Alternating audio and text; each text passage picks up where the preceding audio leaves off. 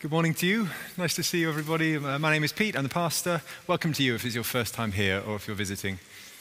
It's time for uh, our Bible reading and our sermon. And uh, have you ever noticed that Christians eat pork? Yes. I mean, it seems obvious when you say it, don't you? But uh, Christians are free to eat bacon and sausages and ham. I mean, they may choose to be vegetarian or vegan, that's up to them, but there is nothing binding them that says you may not eat whereas other religions, reading some of the same words that we're about to read, say, no, no, no, you must not eat any pork, and a few other animals too. So, what gives? Because uh, we're about to read Leviticus uh, 11, 12, 13, 14, and 15, a selection thereof. And it would smack of a great selectivity if we ignored the bits that we don't like. I, just quite like to eat pork, so I'll just ignore that bit in the Old Testament. But, but plucked out and held on to the bits that we do like, and that's highly inconsistent and will lead to great problems further down the line. So that's what we're exploring today. Would you pray with me? I, I, I feel the, the weight and the density of what we're about to explore, but let's, let's pray for God's help. Father, we look to you and we love Jesus. We oh, bring our hearts back to him. Surely his mercy is deeper than anything we've been through in life, any complexity we may come across, including this one. And Lord, we, we, we want to know how to be holy and live for him. So please would you show us? We ask it in the name of the Father and the Son and the Holy Spirit. Amen.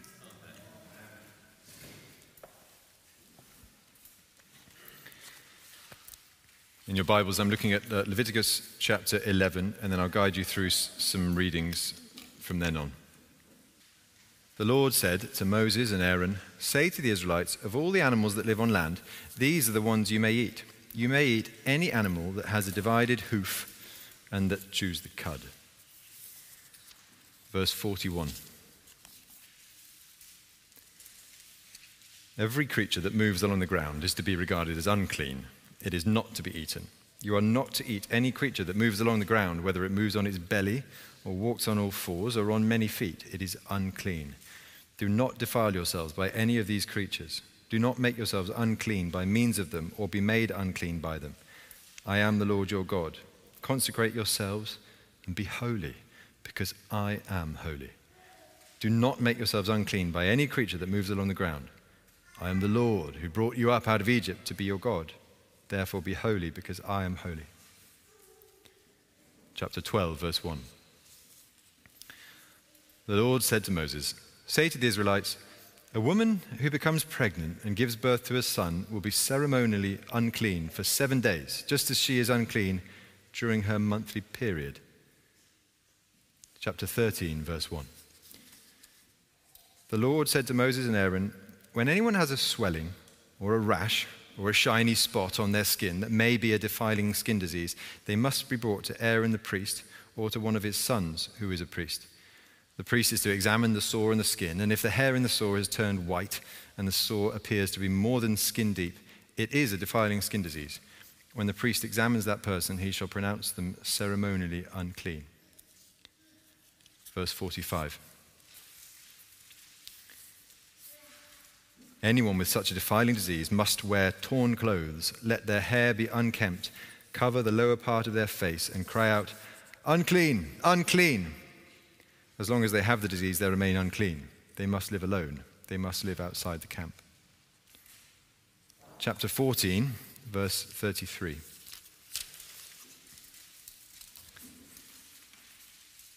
The Lord said to Moses and Aaron, when you enter the land of Canaan, which I am giving you as your possession, and I put a spreading mold in a house in that land, the owner of the house must go and tell the priest, I have seen something that looks like a defiling mold in my house. The priest is to order the house to be emptied before he goes in to examine the mold, so that nothing in the house will be pronounced unclean. After this, the priest is to go in and inspect the house. Chapter 15, verse 1. The Lord said to Moses and Aaron, Speak to the Israelites and say to them, When any man has an unusual bodily discharge, such a discharge is unclean. Whether it continues flowing from his body or is blocked, it will make him unclean. This is how the discharge will bring about uncleanness.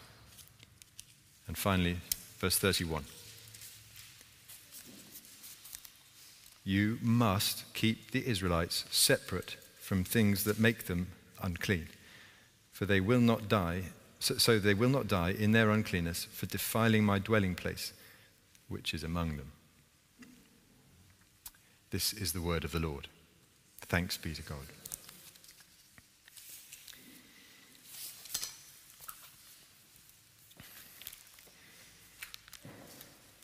I became a Christian 21 years ago, and um, most years of those 21, I've tried to read the Bible all the way through, just sort of keep cycling through it, and um, haven't always managed it. But um, every time I get to these chapters, particularly Leviticus chapters 11 to 15, and I think, what? uh, what are these here for? Uh, it seems so detailed, almost obsessive about skin and spots and all sorts of fluids that may come from your body. And I think, come again? I remember when we started this series a few weeks ago, someone joked that Leviticus is the book in the Bible where Bible in a year reading plans go to die. And that got quite a good laugh at the time, actually. I think it's funny because there is a, an element of truth in that. Um, it's the strange book. And the, if, if, Leviticus is the book where reading plans like that go to die, then I think maybe Leviticus 11 to 15 are the, they're, they're the room where the plan finally curls up and breathes its last. Because you may, they're just long, and you think, what's all this about? Some of them, the rules we just read, they feel pretty weird or arbitrary, a bit icky perhaps. I mean, we are dealing today with dead animals, pus, mold, blood, and semen. So, uh, you know, that, that actually would have been quite a, a, grabby title for my sermon, wouldn't it? Dead animals, pus, mold, blood, and semen. That, but there you go. That's, that's, that's the content of it all. Maybe I should have made that the sermon title. Is this not therefore something we can skate over and perhaps we could get something more enjoyable? Well, my friends, I want to say to you, I'm afraid not. I am actually keen that we land here for this week because, A, we don't do that, that, with the Bible. We don't just skate over the things that aren't immediately appealing to us. It, it says often, the Lord said this. So we consider that and give it its due weight. Even more than that, these chapters have proved very divisive in history. So lots of the difficulties between Jewish and non Jewish people have arisen from these chapters. The way, the way the Jewish people prize their food laws and their kosher laws and the way they see other people as unclean. That, that's a big in out thing for them, which has created difficulty. So, for that reason alone, to slow down, slow down, take it carefully, let's, let's consider it. And then in the New Testament, you get these people called the Pharisees. They're mega keen on their like food and cleanliness laws, and that is divisive, it's explosive whenever it comes up. So for that reason too, ooh, like I don't want to skate over it. I want to go slower through this stuff um, so that it, we're, we're careful. Previously in Leviticus, we had two guys who really weren't very careful. Do you remember Nadab and Abihu last week? They were, they were priests. They were on day one in the job. They swanned into the tent of meeting and you know, they just got consumed by fire because they weren't careful.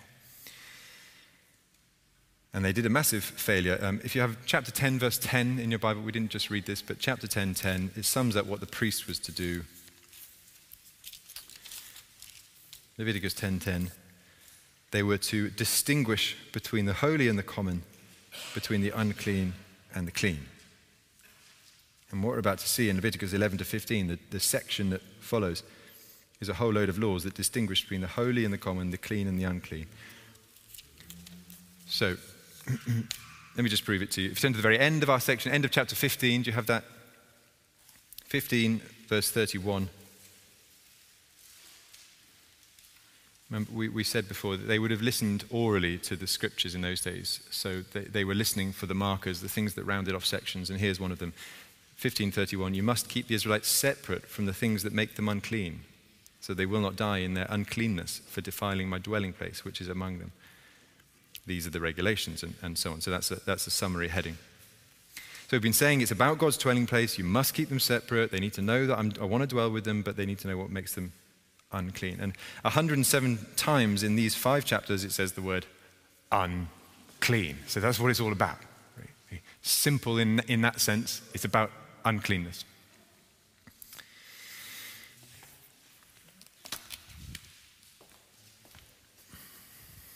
There are three main ritual states in Leviticus Where's the best place to put that? If I put that there, can you see?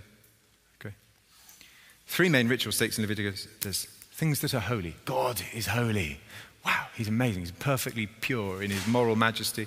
Then there's the clean things. That's like your, that's your everyday, ordinary state. So if you're an ordinary human being in your ordinary state, you are clean. If you're an ordinary animal, you are clean. If you're an ordinary object, you're clean. Get the idea?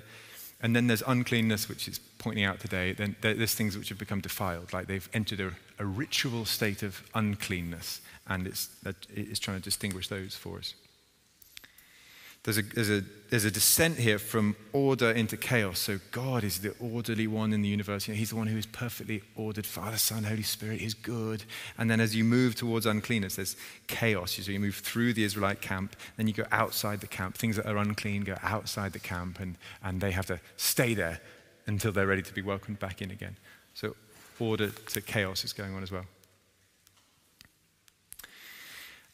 If it helps, I think COVID helps us out here. Do you remember in, in COVID times, um, you could test positive and realize that you had COVID, and sometimes it was your own stupid fault because you knew you weren't supposed to go to a party, and you went to a party anyway during lockdown, and you caught COVID, and you know, you, you, I, I, broke the rules, but it sort of serves me right, and I deserve to be prosecuted. But other times, most of the time, you just got COVID, and you'd, you'd, be looking at this positive line on your lateral flow test, thinking, oh, "What? How, how, did I catch COVID? That doesn't make any sense. I've, I've hardly been outside." Remember those? And that category is more of what we're dealing with in Leviticus 11 to 14. So people could become unclean, not in these chapters really because they did anything morally wrong. Something just touched them. Like they just, they just touched something that is ritually unclean or they had a period, or you know, we'll, talk about things like that, or they had a baby. And that's not morally wrong. It's just there's this ritual state of uncleanness. So that's a bit more what we're talking about today. It's, it's, a bit less of the moral category, like I've sinned and done something wrong, I need to be made holy. It's a bit more, wow, there's something wrong with the fabric of creation that I can't just come in into God's holiness and be welcomed back into his presence. Why does this matter to you? Well, my friends, you are called to be holy, right? The Bible says, be holy. And yet, you can't always avoid unholiness. You can't always avoid uncleanness. So, we're, to, we're just going to be exploring that for a few more moments. We're called to be holy, but we can't always avoid uncleanness.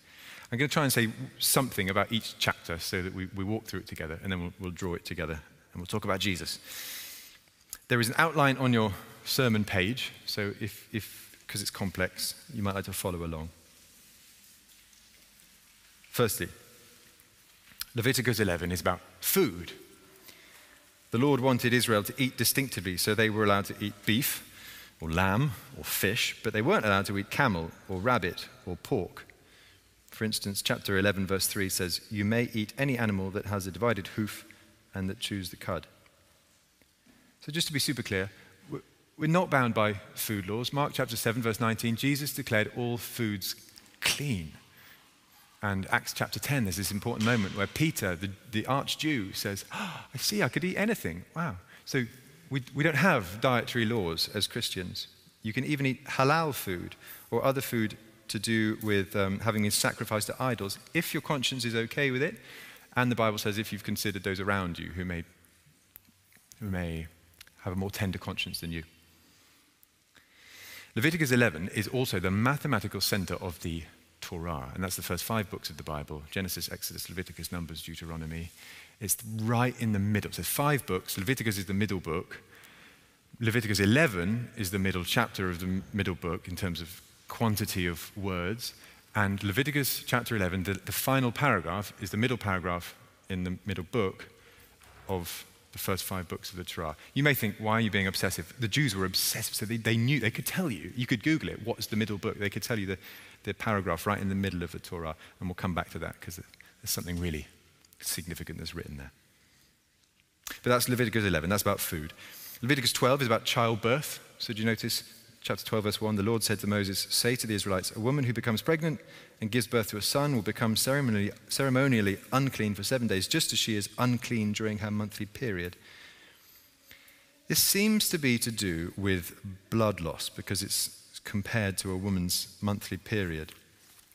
So it's, it's not that they're saying, well, giving birth, that's a bad thing, so you're unclean. Like, again, this is not a moral category. I think what's going on is blood represents life. So Leviticus 17, it actually says blood, the blood is the life. So it's a big deal. So if a woman loses blood, then that's a sign that she's right on the, she's on the border between like, um, life and death. She's like human beings are living on the precarious boundary between life and death. And so it's saying, actually, uh, in order to restore you, we're, we're, we're imposing this period of ritual cleansing. I think that's what's going on there. It's a sign of life and order ebbing away, but God wants to bring you back. Leviticus 13 is about skin. There's a lot about skin, actually. That's a long one, Leviticus 13. But something important becomes obvious in Leviticus 13, which is that the priest is not a doctor. The priest, you know, it's kind of medical. He bring yourself to the priest, he'll examine you, he'll tell you whether you've got a defiling skin disease. But it's, it's not like modern medicine where the priest then tries to cure you. The priest doesn't have any power to cure, he just has power to um, isolate you and determine, pronounce whether you're clean or unclean. So he's kind of like, he's kind of like a lateral flow test. So the only thing he can do is say you are positive or negative, clean or unclean. Chapter 13, verse 3 The priest is to examine the sore in the skin, and if the hair in the sore is turned white and the sore appears to be more than skin deep, it is a defiling skin disease. When the priest examines that person, he shall pronounce that person ceremonially unclean. So he, see, he has the power to pronounce. There's a bit at the end of chapter 13 which is about mold. So uh, this is if, you're, if you had a nice leather bag but it got mold in it, or if you had a wine skin and it, it got a bit yucky, then you'd have to bring that to the priest. And chapter 13, 47, as for any fabric that is spoiled with a defiling mold, any woolen or linen clothing, verse 50, the priest is to examine the affected area, isolate the article for seven days, and so on and so on. He might end up burning it if he pronounces that it's spreading. That's chapter 13. Chapter 14 is about how to be cleansed. So, this is how to be cleansed from a disease. You need to get cured. And remember, the priest can't do that for you. You just have to go outside the camp. You just have to wait till your skin gets better. And then you can come back in and you can do the, the cleansing rituals. So there's something lacking here. Bear that in mind. Chapter 14, verse 1 says The Lord said to Moses, These are the regulations for any diseased person at the time of their ceremonial cleansing when they are brought to the priest. The priest is to go outside the camp and examine them. If they have been healed of their defiling skin disease, the priest shall order that two live, clean birds and some cedar wood, scarlet yarn, and hyssop be brought for the person to be cleansed. So you get this little ceremony. If you want to be brought back in from a defiling disease, you need two birds. One bird dies, one bird gets set free. We're going to come back to this next week. Two animals, one dies, one gets set free. We will talk about the Day of Atonement next time. There's a costliness to it all because for someone to be brought close to God, you still need a sacrifice. And it is going to take a cosmic sacrifice to bring back a multitude of worshippers, not just from a skin disease, but from a, like the fabric of creation has been torn. So, how do you come back from that? Ah, we'll talk about that. And then finally, on our whistle stop tour, Leviticus 15, yeah, just to round off a really weird set of chapters, let's talk about reproductive fluids, shall we? So, Leviticus chapter 16, you get uh, blood and you get a man's nocturnal emissions, which is, that's a wet dream, isn't it? That's what that is. Yeah. Uh, chapter 15, verse 1 The Lord said to Moses and Aaron, Speak to the Israelites and say to them, When any man has an unusual bodily discharge, such a discharge is unclean. when I was new here, I, I went to uh, visit one of our senior ladies in the congregation who normally has to stay at home. And she'd been listening to the sermons and she had, Oh, you're not afraid to talk about sex, are you, in the pulpit? and, uh, I, and, and, she did say, We've never had a priest like that before. But um, I, I, took it as a compliment because I said, Well, if the Bible is willing to talk about it, then I don't want to be more shy than the Bible. I don't, I don't see the reason for that. So that's fine. And, here, and no doubt, if she's watching, greetings to you, Loretta. Uh, hope you're enjoying this one. the point here is not, is not that sex is dirty, right? Sex is a gift from God. He makes it. He makes it to be enjoyed in a marriage between a man and a woman. So it's a gift. It's a really amazing gift. So that's not the point. Nor is the point, as it goes on to talk about periods, the menstruation is not wrong. It's amazing. It's this incredible reproductive gift. And God says in the Bible, be fruitful and multiply. And this is, this is like the central aspect of all of that. So it's not that that stuff is uh, yucky to God and wrong. I think the point here seems to be that you humans, you live on the boundary between life and death. You know, like you just leak reproductive fluids out of your body and you can't control it. But I'm inviting you to not be unclean for the rest of your existence. I want you to come be holy. I want you to come and live with me. But I'm teaching you that doesn't just happen at the drop of a hat. You don't just walk in here and dwell with a holy God.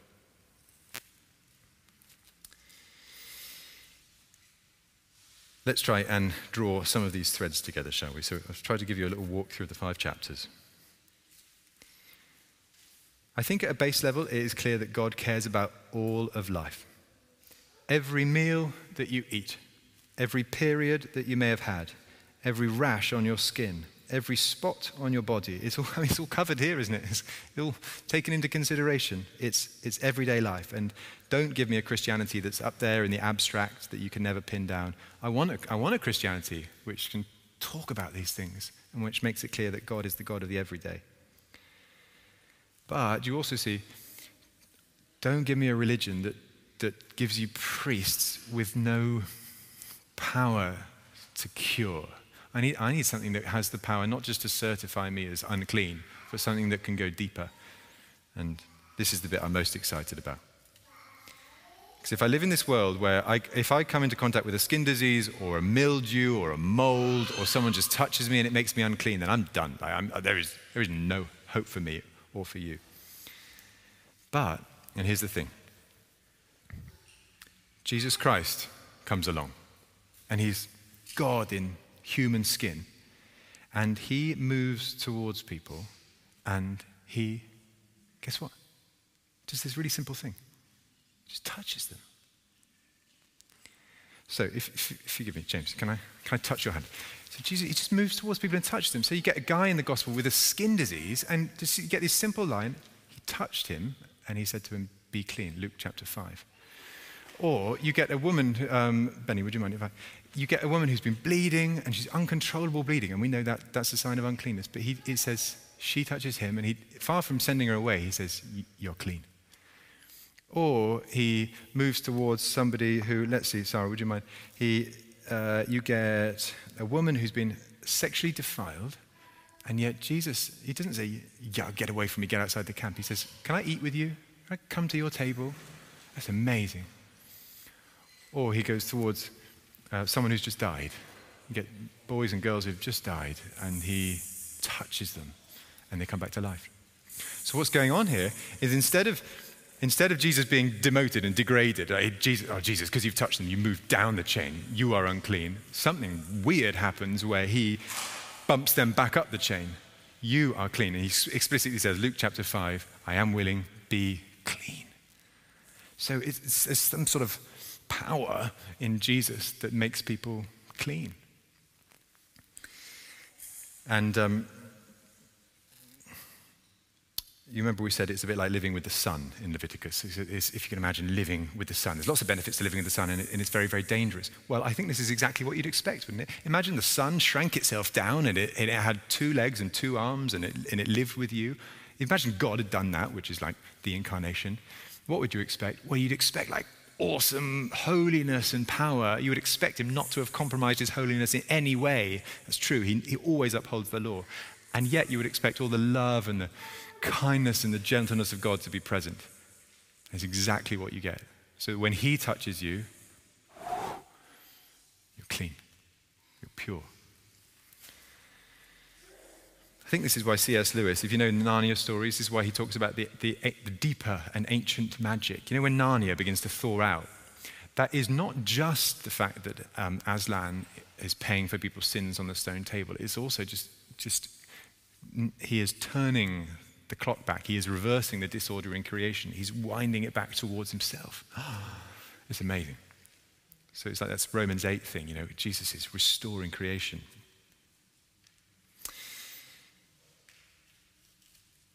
In the New Testament, it says very significantly a little bit of our passage for today. So let's just try and do this before we finish. Um, would you like to turn with me? 1 Peter chapter 1.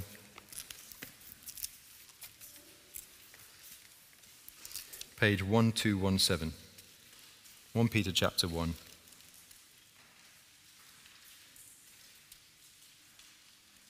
And I want to read to you one of those precious places where Leviticus actually gets quoted and picked up on and explained. 1 Peter 1, verse 15, on page 1217.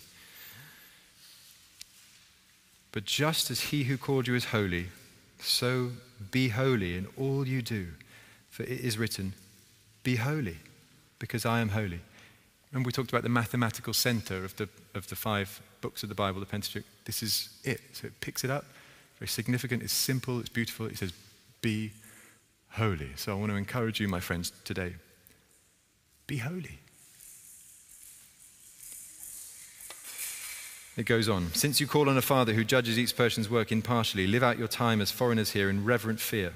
For you know that it was not with perishable things such as silver or gold that you were redeemed from the empty way of life handed down to you from your ancestors, but with the precious blood of Christ, a lamb without blemish or defect. He was chosen before the creation of the world, but was revealed in these last times for your sake. Through him you believe in God, who raised him from the dead and glorified him, and so your faith and hope are in God. Now that you have purified yourselves by obeying the truth, so that you have sincere love for each other, love one another deeply from the heart. Just notice the logic in those paragraphs. You, you have purified yourself. You are cleansed by the precious blood of Christ. You're already in this state of holiness. Get it? Now she just say cleanness, it's talking about holiness. So now, now you're called to be holy. Just prove it to you. Just turn over one more page, chapter 2, 1 Peter chapter 2. Remember, we talked last week about the priesthood and how every Christian is a priest. Well, chapter 2, verse 5. Chapter 2, 5. You also, like living stones, are being built into a spiritual house to be a holy what? Priest. Holy priesthood, right? So priesthood, but you're, you're holy. It says the same thing in verse 9. So be holy because he's already made you that way.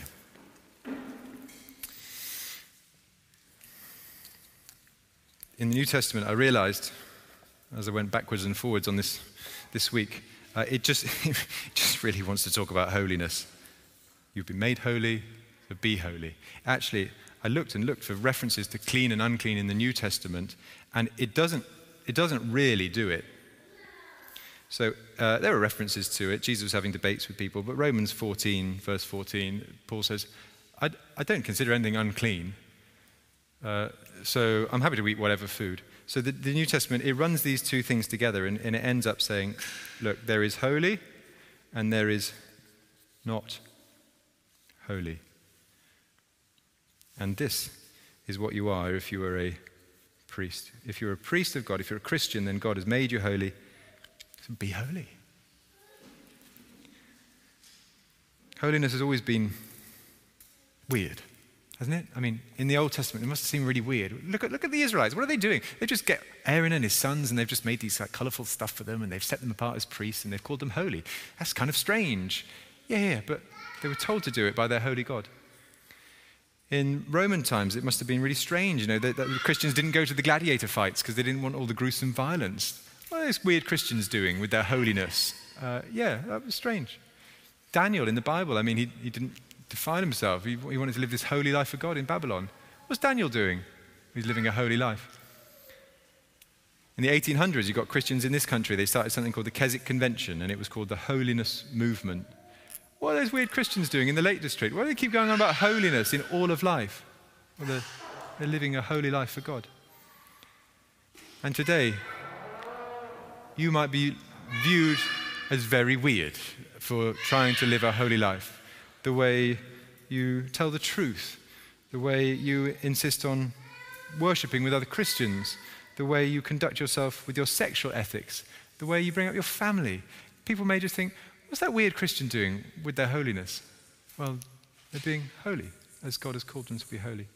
I spoke to a couple just recently, a Christian couple, and um, they were not married during lockdown.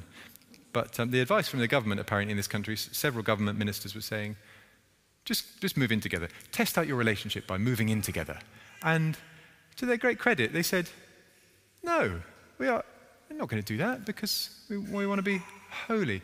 And God is talking to us about what's holiness in our lives. And God says to you, look, I, I've made you holy. It's not like you have to make yourself holy. I've done that for you in Jesus Christ. So now live that way. What an amazing privilege. And yet, what a life's work. Should we pray? Let's take a moment in quiet. And maybe the Lord is putting something on your heart, something you, you know, some area of holiness He is calling you to. Why not talk to Him in, in silence about that now?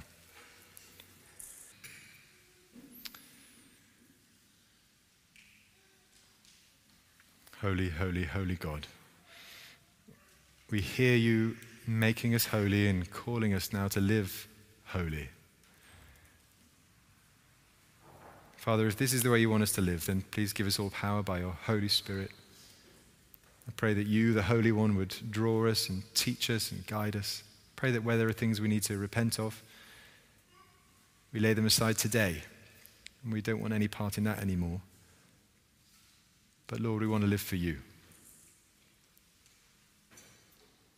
So we ask it simply in the powerful, holy name of Jesus Christ our Lord.